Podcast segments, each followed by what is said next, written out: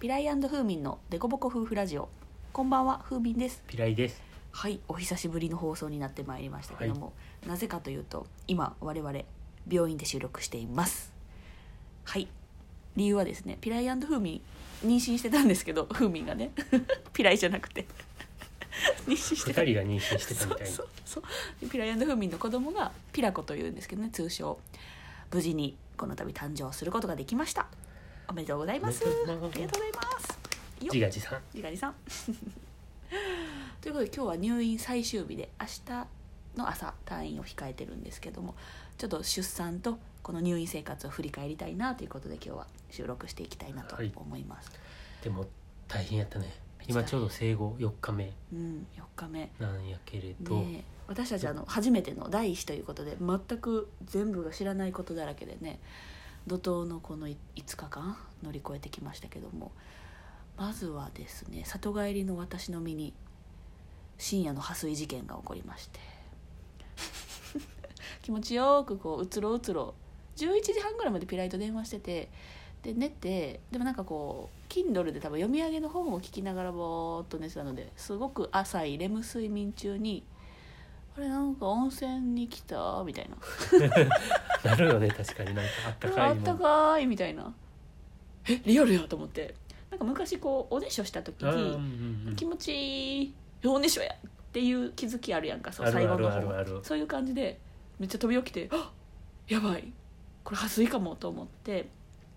でなんか直前にネットで調べると破水する人って妊婦さんの 5, パーラ 5, 5から10%って書いてたからまあ破水はせんやろと思っててんけどでも私の母親に聞いたら母親は3人子供を産んでるんですけど3分の2が破水始まりやったと。66% 66なんかこう通常というか一般的な人より破水率が高いからあれ？下手したら私も破水するかもっていうのは懸念あって当たったっていうドキドキがあってそこからのスタートでしたねでいざトイレに駆け込んで破水を確認してあこれやばいやつやと思ってなんか破水したらどうやらすぐに病院に電話して来てくださいって言われるそうなんですよ。なんか陣痛の場合は10分に1回の間隔になってから病院に電話するなんですけど破水の場合はなんかこう緊急で対応してくれるみたいでなので病院に電話したら、まあ、案の定早く来てくださいっていうふうに言われたので隣で寝てる父親を飛び起こして車で送ってくれっていうお願いをして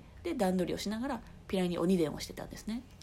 でそしたら、まあ、案の定ピライはグースかピーで寝てまして12時半ぐらいやったかな夜のな。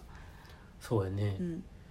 なんかブーブーっていうバイブの音で目が覚めて、うん。まあ目が覚めたんか覚めてないか分からんけど夢の中のまま、うん。出た。あれ？なんか風民から電話やってなって、うんうん。あれ？もしもし？って聞いたら「破水した」って言われて、うん。今から病院行ってくるって言うからあそうなんやと思ってこう寝ぼけながら「え行かんでいい?」みたいな。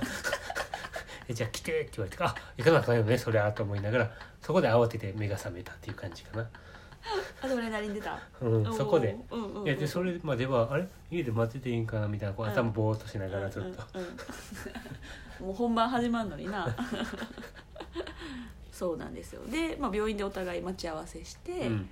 で深夜なのでこう入り口が開いてないんですよね。だからチャイムをしてでそしたらこう「どうぞ」って言って開けてくれてドキドキしながらこう病棟へ行ってそしてなんか結構こう淡々とね助産師さんに病室案内されて。そう受付行った瞬間にね「うんうんはいじゃあさっき部屋案内しますね」って言って、うんうんうん降りよう思ったらねこう言われて「うんうんえーどういうこと?」みたいなう感じで、ん一人で部屋行って、うんうんでまあ、部屋がまあ綺麗なね、うん。ホテルみたいな部屋個で個室やから、まあ、クリニックやからね。そううん。今こうやって喋れてんのも完全個室やからっていうそうねやね。う。普通大部屋で喋って怒られるからね。そうそう。でしかも部屋に靴脱いで上がるっていうねこうなんうん。か部屋みたいな感じで,、あそうやね。家みたいやね。絨毯状の地面やから。で全部オートロックでねこう、うんうんうん。すごいこう快適な部屋やなと。そう。それを破水して「え私緊急じゃないの?」と思いながらなんかこうホテルの従業員さんに説明システムの説明聞くみたいな淡々と。なんかあの水道の使い方とか シャワー室の使い方とかなんか冷蔵庫はここにありますよ。とかルール説明みたいなの受けて。家族さん泊まる用の布団はここですよとか、うんうんうん。なんかねなんかあれ？なんかこう緊急のね本当対応してくれるんじゃないかと思ったら、うんうんすごいやっぱ医療者は冷静だね。それでまあ、えー、と私だけ診察に呼ばれて、うんうんちょっと一人だけ来てくださいみたいな感じで検査をしてもらってでそこからが怒涛の陣痛生活の始まり始まりということで。でその時点では、うん。陣痛あったん？その時は。陣痛っていうかどこから陣痛っていうのはよくわかんないけどお腹がそう生理痛のかなりひどいバージョンみたいなのが定期的に来るみたいなのがあってでそれは10分に1回よりももうすでに早かったから多分あれも陣痛の初期なんやと思う。うん、結局は。だから陣痛の初期症状は来ててただ多分序の口なんやろね。その私からしたら生理痛より重いんやけどと思いながら、うんうんうんうんめちゃめちゃ生理痛が重い人からしたらそんな感じなんかもしれない普段から。っていうのはあったからうーうーうーうーうー収まった。みたいな感じのあって。で検査を受けて。でもまあ全然喋れるぐらい。だからなんか「あ喋れるね。大丈夫やね」って言われた。助産師さんに。もうなんかもう喋れなくなるからねこれからみたいな感じで。めっちゃ脅されるよねはあっていうおののきながら検査を受けてで、えー、とドクターにその子宮口の広さを見てもらったら子宮口が0 5センチそう1 0センチ開いたらは見てもらってないんじゃん見てたかな？いや見てもらっ見てもらった。見てもらった見てもらった。あ見てもらったよえー、と1 0センチ開いたら5なんですけどあ助産師さんかな？助産ー師さんに見てもらった、うんうん助産師さんにこうパッて見てもらって「あまだまだやね」って言われてうん0.5って言ってたわ。0.5やね、ううんん、うん。だからその時深夜でドクターの診察がなかったので朝の9時ぐらいになったらドクターが来るからそこでまたチェックしてもらってで、まあ、判断しましょうかみたいな。なんでその判断をするかっていうと破水を先にした人はそこから48時間以内に出産しないと感染のリスクがうん。上がるのかな、そう。赤ちゃんに。羊水が破れるから、うんうんうん。そこからこうね菌が入りやすくなる。うんうん、だからそのお産がめちゃめちゃ順調に自然に進めばいいけど進んでなかったら、まあえー、と初産さ最初の妊婦は早遅いから陣痛が来てから出産するのがだから遅れるとちょっと良くないから陣痛促進剤を使うかっていう判断をしますって言われてだからちょっとドクターの診察を待つことになったよね。でももうその時点多分3時とかかな深夜の。でもなんかドキドキして寝られへんやんか。でも体力がもう一番の勝負やからって助産師さんに言われてもうとにかく今は体を休めなさい。って説得されたので「分かりました」って言って病室に帰ってピラにその話をして「寝なあかんらしいわ」って言って。頑張って寝ようとしたよね、言って、俺もこう夢の中やったのに目覚めたからうん、うん。うんアドレナリンも出まくって、もううんうんうん。今から寝ろ言われても寝られへんって思って。そうやんな。